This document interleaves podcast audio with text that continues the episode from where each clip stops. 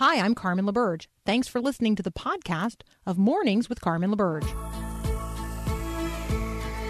Your daily encouragement that God has the world in the hollow of his hand. This is Mornings with Carmen LaBerge on Faith Radio. If we're gonna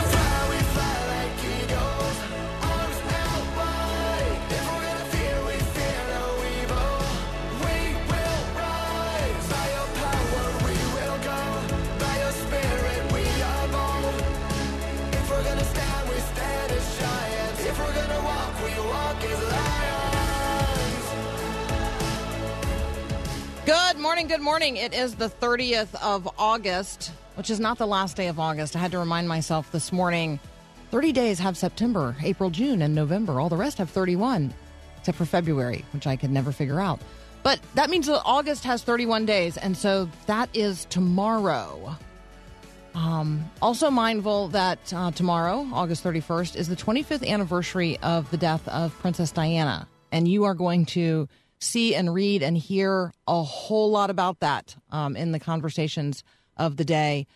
You know, among folks who um, are not only sensitive to history, but to her as a person um, who was hugely and deeply influential in the lives of um, well, those of us who sort of grew up in that era. So to be mindful of that in the next uh, today and tomorrow and the coming days as well, and maybe consider um, if you're a person who has lost a mom, um, particularly early in your life. You know, consider the the ongoing grief and sort of maternal vacuum that exists in the lives of those boys.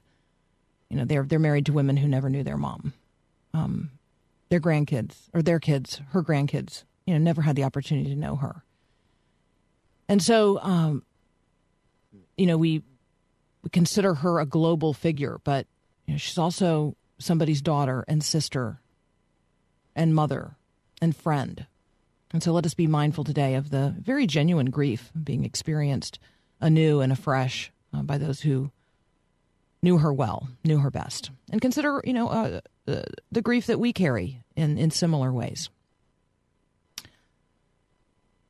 Today's Growing Your Faith verse of the day comes from Proverbs chapter 30, verses 8 and 9. I'm going to focus on the very beginning of this um, passage, but we're going to read the whole thing, but I'm going to focus on the beginning part. So it says at the outset, first, help me never tell a lie.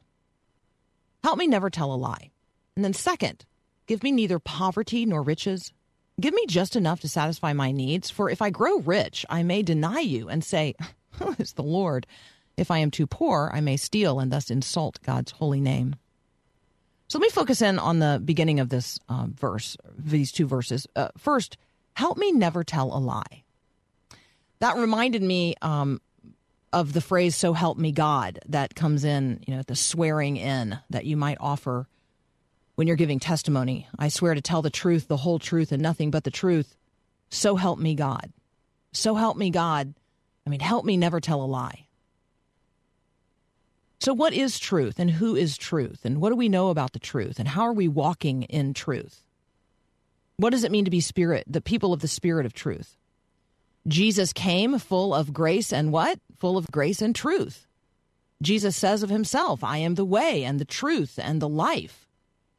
Jesus says that his followers will know the truth and the truth will set us free. In John 17, we uh, hear the recorded prayer of Jesus at the you know the just before he enters into you know what we consider the particular passion narrative jesus prays for his disciples that the father would sanctify them in the truth. And in john 17 jesus affirms that god's word is truth. Jesus promised that when the spirit of truth comes he would guide us into all truth. Hmm we're living in the midst of a generation of skeptics and doubters and deniers of truth, but you know, I think it's important to note today that's nothing new.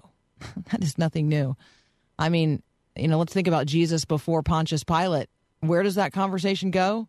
What is what is truth? Pilate asks. Maybe we better understand that Pilate saying, "What has the truth got to do with this? Well, why does the truth matter in this situation?"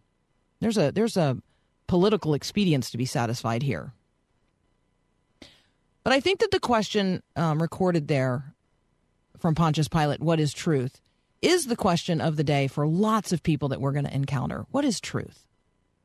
And so today, as ambassadors of the kingdom of God in the midst of the kingdoms of this world, we are people possessed of the truth, like literally possessed of the spirit of truth, charged with speaking the truth and representing the one who is the truth to a world that's frankly under the spell of the father of lies. And so let's let's pray with Solomon today, the opening part of this passage. God, help me tell the truth and never tell a lie. And then give me this day my daily bread, enough to satisfy my real needs, but not more than I need, lest I begin to imagine that I'm self sufficient or self made or self reliant, denying God his goodness, his providence, and his grace. Amen? Amen. Nick Pitts is going to join us next. We're going to survey some of the headlines of the day. Talk a little bit about the intersection of politics and faith here in the United States of America. That's up next here on Mornings with Carmen.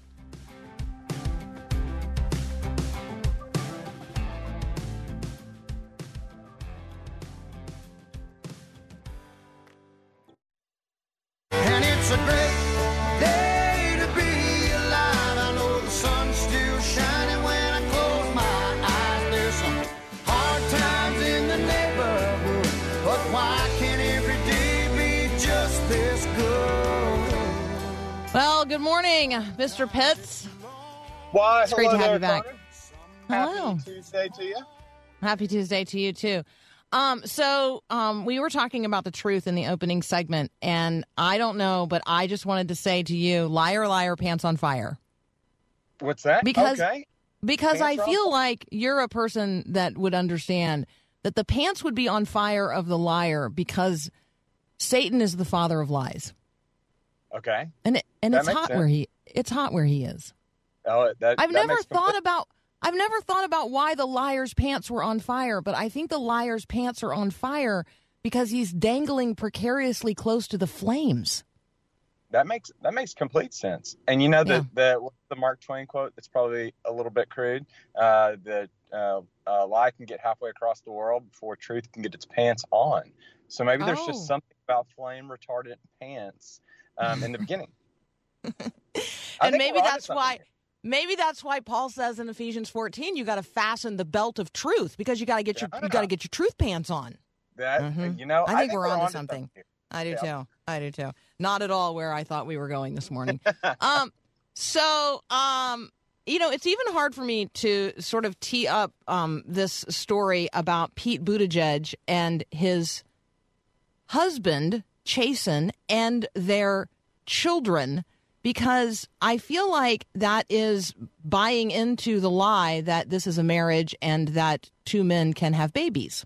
But that's the story before us. So, um, uh, talk with us about what's going on in the Buttigieg family. Yeah, so I, I think one, like you like you said, it's important just to understand the context, right? Um, that we're not endorsing the marriage, we're not endorsing the action of adoption that happened about a year ago, but and I and I'm not going to put a but there because but null and voids everything before it. And I'll just say this though, um, uh, Mayor Pete uh, wrote a, a blog post on Medium that was published earlier this week.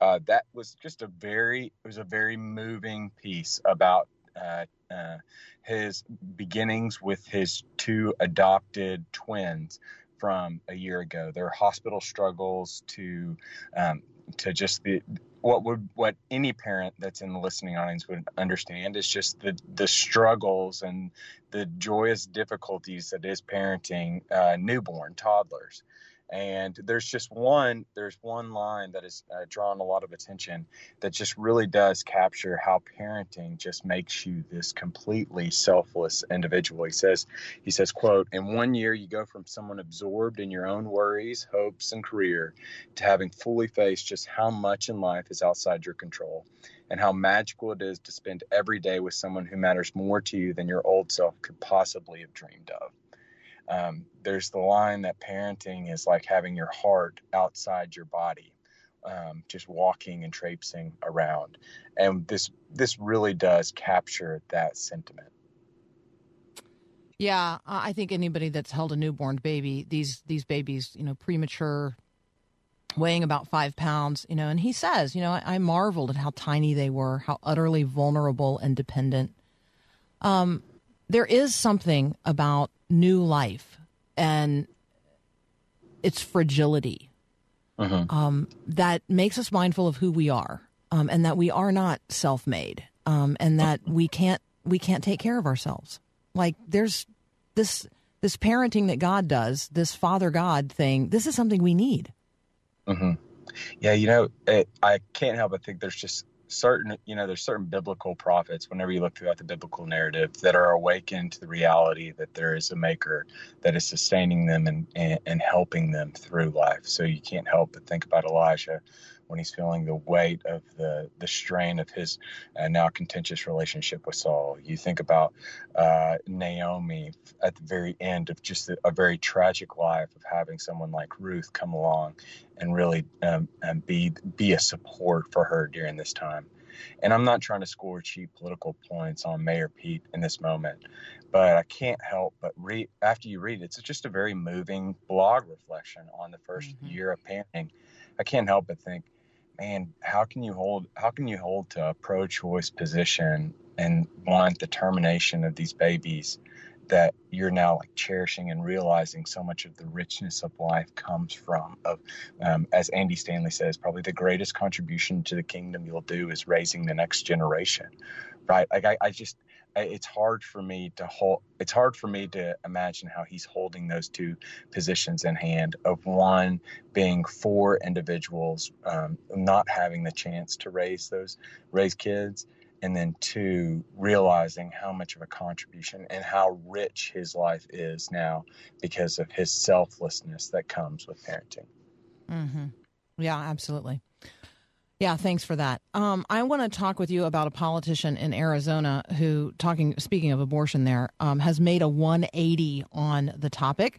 So, uh, you guys familiar with Blake Masters? Well, he was ardently pro-life, but now um, he's singing a different tune. That's up next here on Mornings with Carmen. Thanks for listening to the podcast of Mornings with Carmen. As you know, this is a rebroadcast of the live radio show carried on the Faith Radio Network. There's a lot going on at Faith Radio.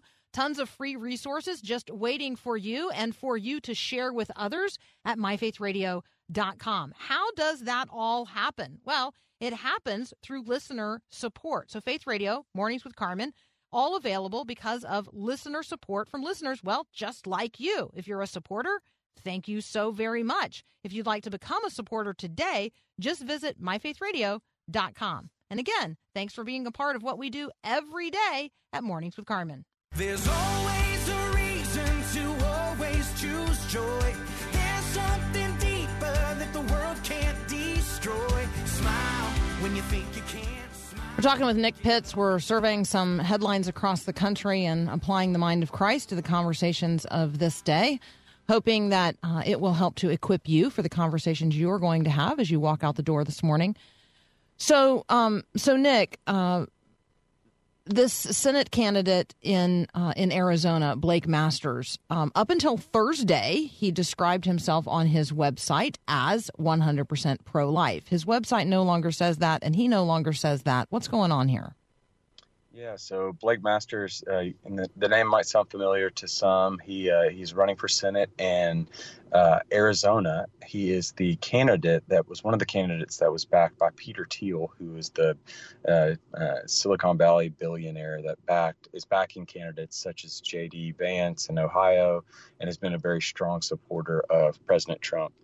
Uh, well, he's running in Arizona, and uh, for your older listeners that probably might remember, this is not the Arizona of Barry Goldwater um, anymore. This is much more of a mavericky, very independent purple state now, that holds individuals like has elected individuals like John McCain.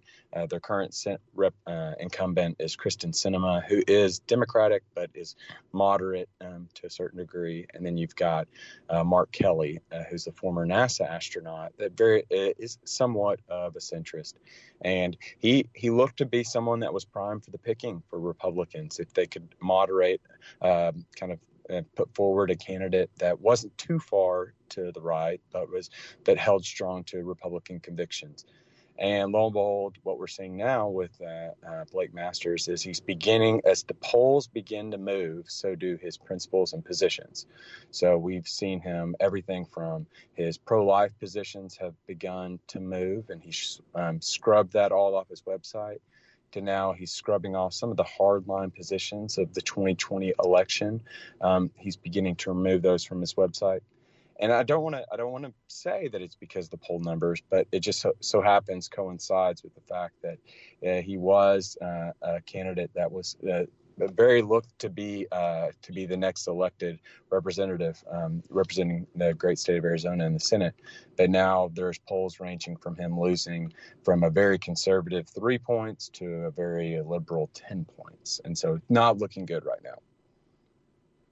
So curious to me that um, in a nation where most people do not do not support late term abortion, do not support abortion on demand, do not support taxpayer funded abortion, um, that candidates feel the need to run toward toward abortion. I mean, as opposed to just saying life is life, um, we're not sovereign over it, um, and we're not God. Like I, I just think it's a pretty straightforward position to take. I, you know, I mean, I recognize that they feel like they got to get literally down into the um, into the weeds, uh, you know, trying to define when life begins. But uh, you know, I just, I just feel like you can pretty clearly state life is life. We're not the creators of it, and we're not God. Like I think that puts you on really firm footing with the American public.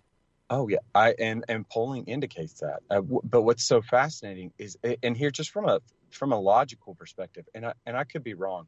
I can. It, it makes complete sense to me. Somebody moving from the pro-choice to pro-life side because me too. I believe it, me too. That migration makes, makes total sense to me. Yeah.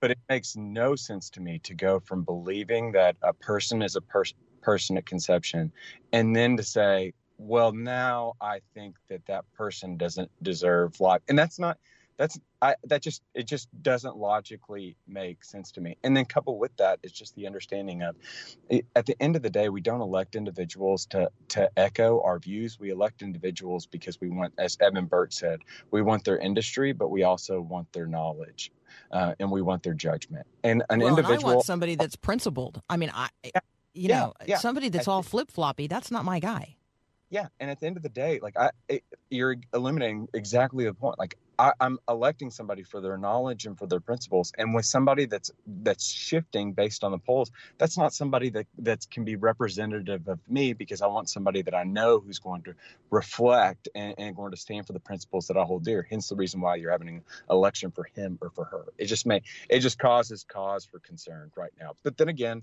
we're still 10 weeks out. This could just be a minor blub and we'll see him firm up his convictions. But right now it's it's very disconcerting and discouraging to say the very least.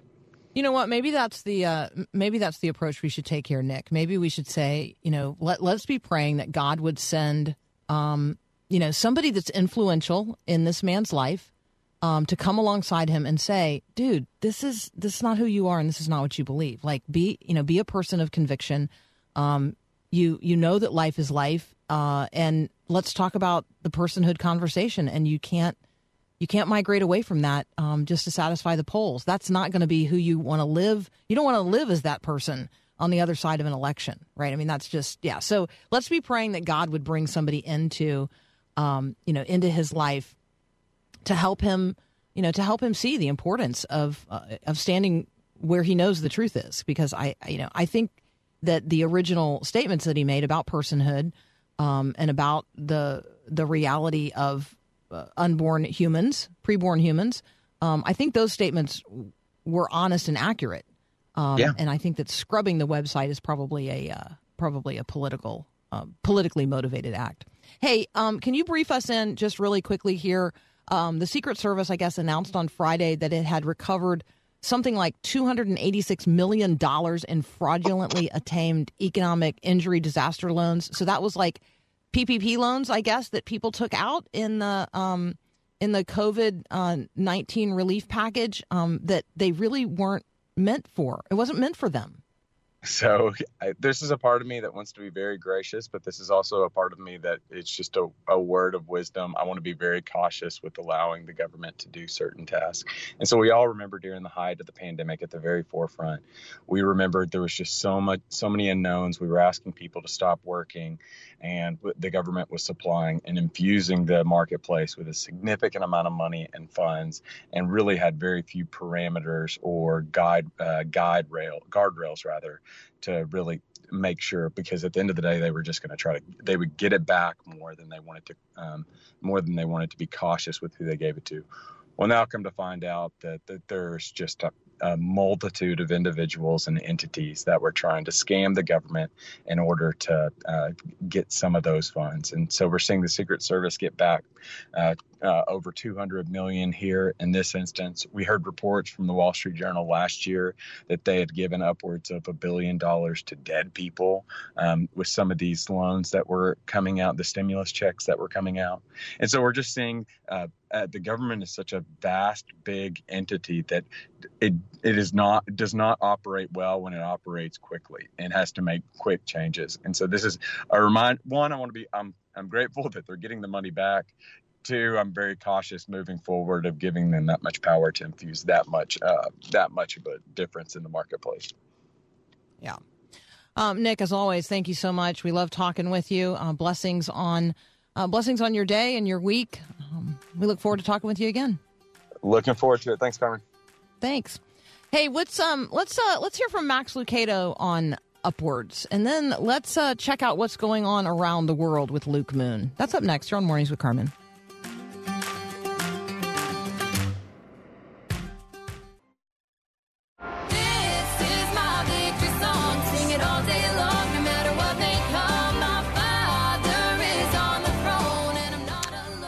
Have heard in the overnight hours um, reporting that the U.S. Embassy in Baghdad had been evacuated via helicopters on the roof. That is not true. Um, and so, you know, in, in an attempt to be certain that we tell the truth about what's happening and we not um, forward onto others information that is inaccurate, uh, important to note this morning that the U.S. Embassy in uh, in Baghdad, Iraq, is not, was not, has not been evacuated. Um, they have not evacuated U.S. personnel from the embassy in Baghdad, as was reported by some outlets. So that's uh, the Biden administration via John Kirby.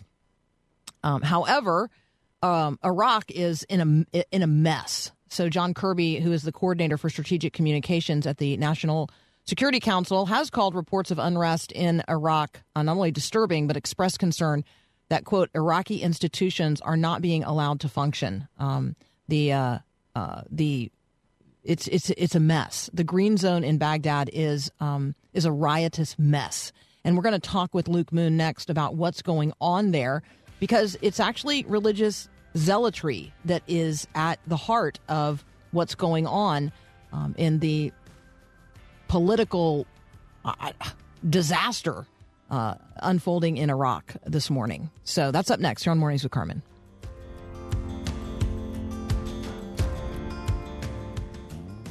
The wise men will bow down before the throne, and at his feet they'll cast their golden crowns when the man comes around. Luke Moon is here. Uh, you can find him at the Philos Project and at Providence Magazine. Good morning, sir. Good morning.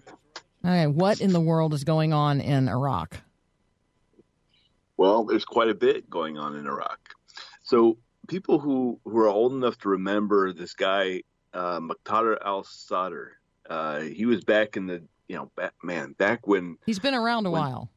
he's been around a long time. Well, he's he became a regular politician guy, and uh, won elections last October, uh, but was not able to form a majority government, and he has been fighting with the other Shiite political parties. So you know, Iraq is split into two major political groups: the the the, Shia and the Sunni, uh, and and he he just refused to to form a coalition with the other Shiite groups, and it reached a head uh, yesterday uh, or two days ago. Uh, it's you know they're they're times ahead of us a little bit. Um, where he was just done. He's like, I'm done. You guys are driving me crazy, and he uh, he walked away uh, and resigned. And his supporters took to the streets, took to Baghdad, uh, took to the Green Zone specifically, which is where the parliament is, but it's also where a lot of the embassies are, and uh, have been protesting, rioting. There's been, uh, I think, 24 people uh, have been killed. Uh, lots of of fighting between various factions, uh, militias, that kind of thing, and um, it, it's it's just a few minutes ago. Al Sadr told his, you know, the, the you know, the, his his supporters to leave the green zone. Enough is enough, and uh, so that's that was an announcement made a few minutes ago. So we'll see if it uh, if supporters begin to if, if the violence begins to drop down. Okay, so um, I'm reading that Iraq is a federal parliamentary representative democratic republic. Um, I think that might kind of surprise some people. That that's a pretty regular form of government, and yet I don't think when we think about Iraq, we think about a regular, you know, sort of a regular ordered form of government. That's probably just my bias showing. Um, has it been a a uh, democratic republic for a long time? Well, it's been since we, you know, since we invaded. I mean, Since actually- since we since we told them that that's what the way they should form their government. Well, I mean, they have a parliamentary system, as with most governments. I mean, the really the, the the challenge here is the challenge that seems to be all over the place, in where you have where, where you have a, a the parliamentary system is like you elect your guy, and he has to form a coalition with other people after the election, right? Whereas Mhm. you know our, our system is we actually form our coalition before the election as, as opposed to after, right? Because you know the Republican Party coalition is, you know, is libertarians and uh, you know social conservatives and and hawks and doves and you know all kinds of various conservative and Republican type people. Same with Democrats, right? Uh, the parliamentary system is is you do that after, and it seems that there's a lot of places in the world these days, and America included, where the population is is really the split almost right down the middle, to where you're not getting, you have enough to win, but not enough to to lead, right? Mm-hmm, Which- consistent problem, not just in Iraq, but all over the place. And that's what, I mean, that has been the stalemate that has led to this. It has been, I mean, they, the elections were last October. So almost a year of, you know, political wrangling. Let's get this together. You know, oh, I can't be in a coalition with that guy. Oh, no, you know, maybe, and, and actually it was the other groups, uh, the other Shiite parties tried to um, form their own coalition against him, but didn't have enough to to to to, to, to get them over the edge. Yeah, Right? I think I think Luke that one of the things that I want to highlight here is first of all there's there's some religious zealotry involved in this conversation in particular uh, in this situation, but people who are arguing that the two party system in America because it's it's so broken, the answer is we need more parties. We need four or five parties. Right, Well, these are countries, these countries that can't form a government, they have four and five parties. I'm thinking here of Italy. I'm thinking here of Israel. Israel. Um, I mean, if you have if you have lots of parties, then you elect lots of different kinds of people, and then those people have to figure out how they are going to form a government. And so, I just it's a I think it's a cautionary tale of the difference between the way things operate here in the United States and the way things are currently operating around the world that have parliamentary systems and they cannot form functional governments.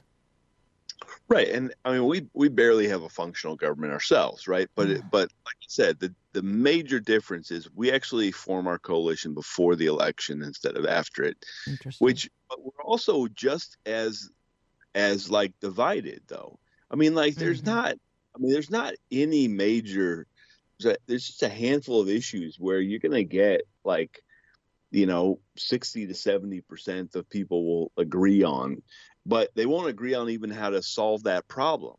I mean, like you know, it's pretty common these days. I mean, look, even our House of Representatives is is I think seven seats divide power in the in the Senate. One seat determines the power, right? Like that's how close we are in terms of our own 50-50 right? And so you can imagine like I mean that's that same situation is happening in other parts of the world. In Iraq is the same thing. Is where it's you know the the Shiite parties he had enough to to win the election, but not enough to to form a, a ruling government, which means that they're in this stalemate situation.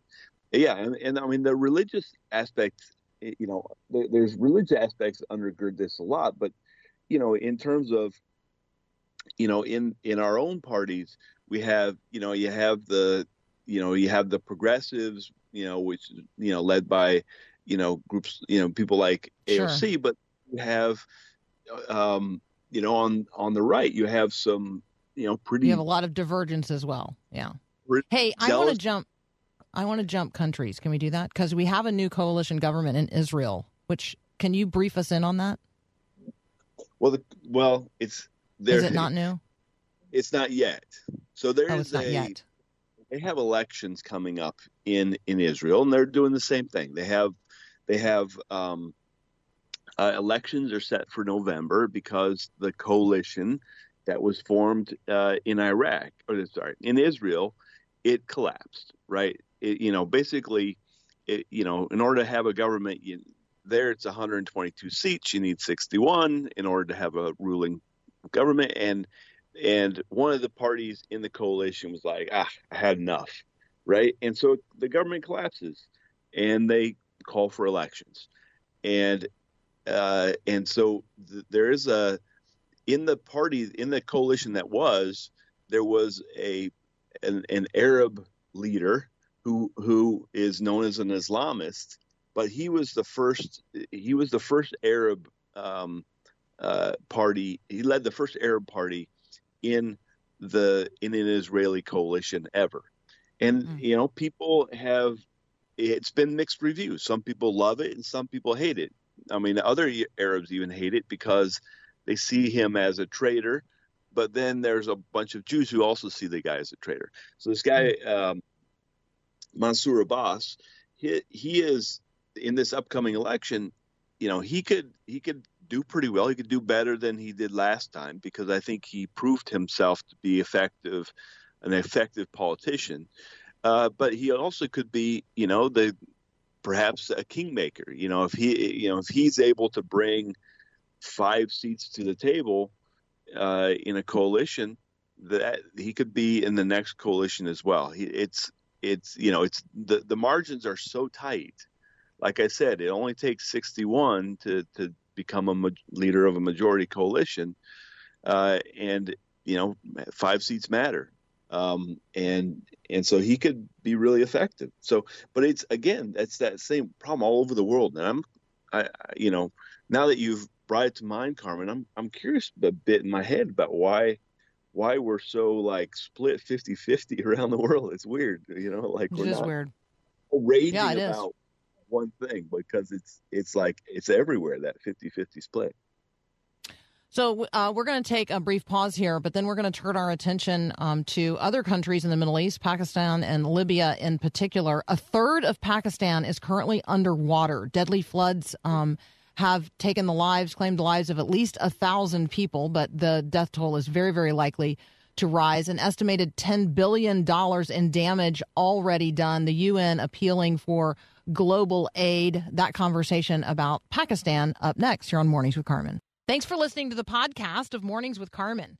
As you know, this is a rebroadcast of what we do on live radio every day. There's a lot going on at Faith Radio, tons of free resources just waiting for you at myfaithradio.com. right now we're inviting you to share your Faith Radio story. What do you love about Faith Radio? What do you love about Mornings with Carmen? How has this program changed the way you think or the way you live, the way you engage others in the conversations of the day? We really do want to hear from you. Your story could ins- encourage someone else and certainly glorify God. So share what you love about Faith Radio by calling 877 933 2484 and leave us a message today. Again, thanks for listening.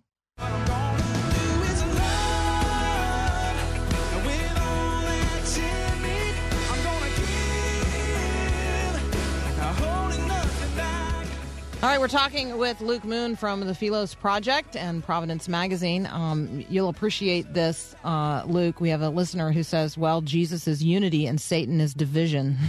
so, if if we're divided, you know, take note. Valid point. Valid point. Um, Pakistan. Wow. I mean, for a third of your country to be underwater and to already be as impoverished as Pakistan is, this is um, this is really devastating. Yeah, have you seen the the video? I saw a It- video Extraordinary.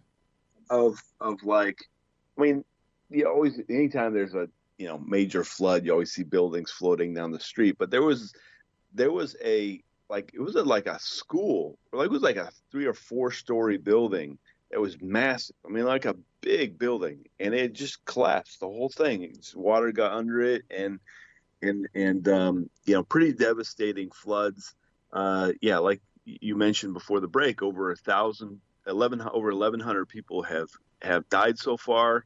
Um you know it is the rainy season but you know i was i've been thinking about you know it was it's been really dry here where i live. I mean i have trees that are you know shed their leaves because it's you know they're just look dead. Hmm hmm well, they but we'll see. Uh, and and it's like, well, if it's gonna if it's dry here, it means somewhere else is getting a lot of rain, right? So it's been it's been crazy over there, just the massive devastation. And you know, there's I mean, there's parts of you know uh, of of Pakistan that are very very remote. You know, like um, very little road access. Um, you know, and like you said, very impoverished and and uh, very like steep hills. I mean, that all that kind of stuff is very ripe for just a massive destruction when it comes to when it comes to uh, heavy rains and and flooding. A lot of that stuff can end up getting washed away, and it a lot of. I, I think you're right. The the death toll will likely rise pretty significantly. Yeah, let's be praying today for um, Christian ministries operating in uh, in in Pakistan. There are many, many of them, um, and so let's be we certainly be praying today for um, Oxfam and others uh, operating in in Pakistan and churches in Pakistan um, as we consider what's happening there. Uh, tell us what's going on in Libya. Um, unrest in Libya as well. Yeah, Libya has basically, you know, once once Gaddafi, man, I'm I'm going through the the Rolodex of old leaders today, aren't I, Carmen? hmm It's good. It's good. It's why we have you because you actually know their names and can pronounce them. so once Gaddafi uh, was was was killed, uh, Libya has has consistently fallen into kind of warlordism. It was very tribal to begin with. I mean, it was really held one of those places that was held together with an with an you know in with a combination of an eh, you know a, uh velvet glove and an iron fist, right? So he was you know nice to all the right people, crushed all the wrong people, or you know, and and just kind of ruled very in a very strong way. Once he died, uh, Libya fell into kind of warlordism for a while, had various militias, various tribal factions, and then it stabilized. Well, you know, over the last several days, uh, it has unstabilized basically and returned back to kind of the militia, uh, the back to the militias. There was um, over the weekend, 30 people were killed in fighting uh, among militias, over 160 wounded. You know, lots of clashes. You know, Libya is, you know, an, an oil producing country. Uh, there's a lot of actually a lot of countries in Europe uh, which which are are super desperate for oil um, these days, and and Libya is, you know, has a lot of it, uh, but it's also, you know, in this it just a it, it's not a stable country. It's one of those kind of like failed countries that occasionally reaches stability for a while and then falls back into um, you know violence and and kind of uh, tribalism, which is it's historically been a big part of Libya, but you know, it, like I said, it was it was held together, but it's broken apart again, unfortunately. There's just one storyline um, out of this that you know pe- people people imagine that because they're holding a phone and filming something that they're going to be treated like regular members of the of the media, which you know are ordinarily not fired upon um, and not under attack. Um, but people were trying to do this as well, like this uh, this comedian who is posted on Instagram. Um, he's you know he's trying to document the events on Instagram for his followers. Yeah. And, you know, and right, I mean, he caught a stray bullet. Like, right, it's not. It, so I just think that when we imagine that somehow war is, that we're somehow like protected from the reality of um, what's happening, like we're like we're living in video games as opposed to living in the reality of the real world. So I don't know. I just that that caught my attention as well.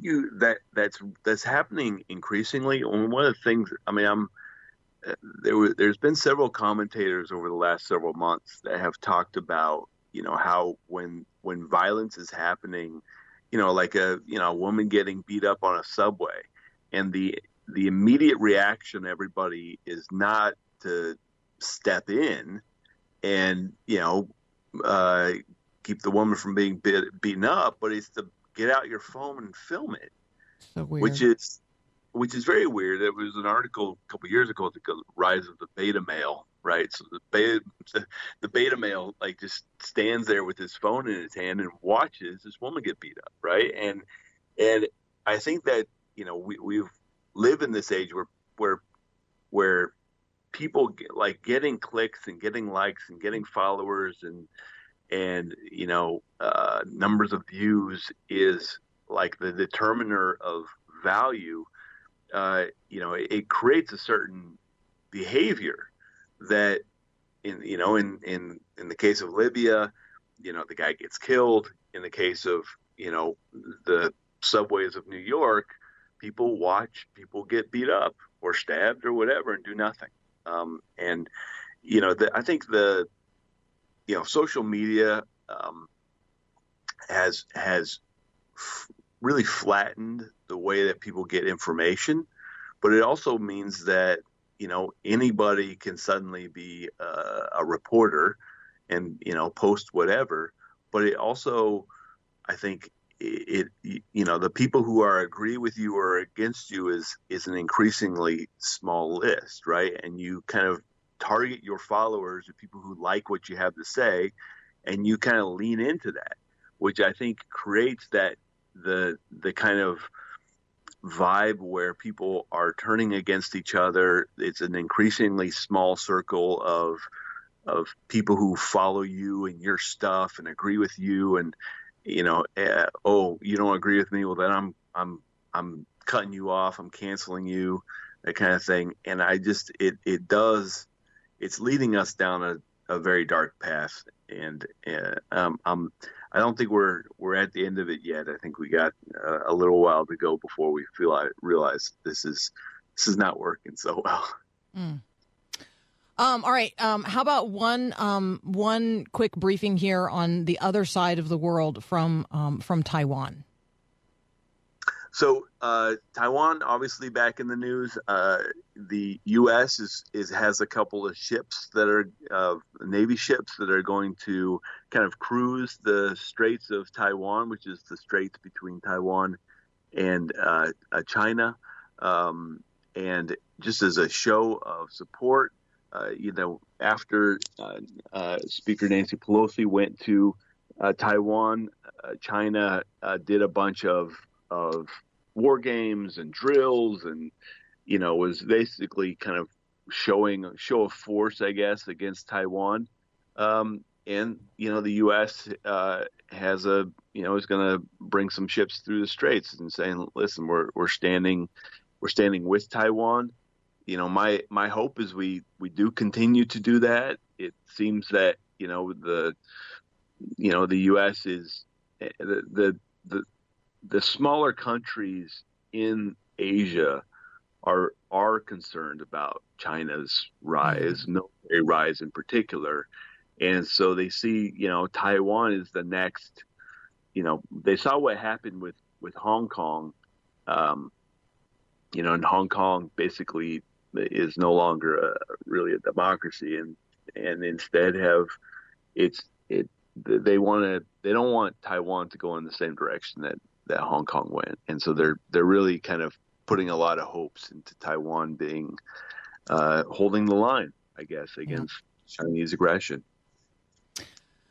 Luke, as always, thank you for taking us around the world and briefing us in on what is happening. Um, we appreciate uh, we appreciate our time with you. Awesome. Great. Yeah. Thanks. A- absolutely. Hey, you're listening to Mornings with Carmen. When we come back, we're going to talk about a couple of real issues for real families right here at home. You're listening to Mornings with Carmen on Faith Radio.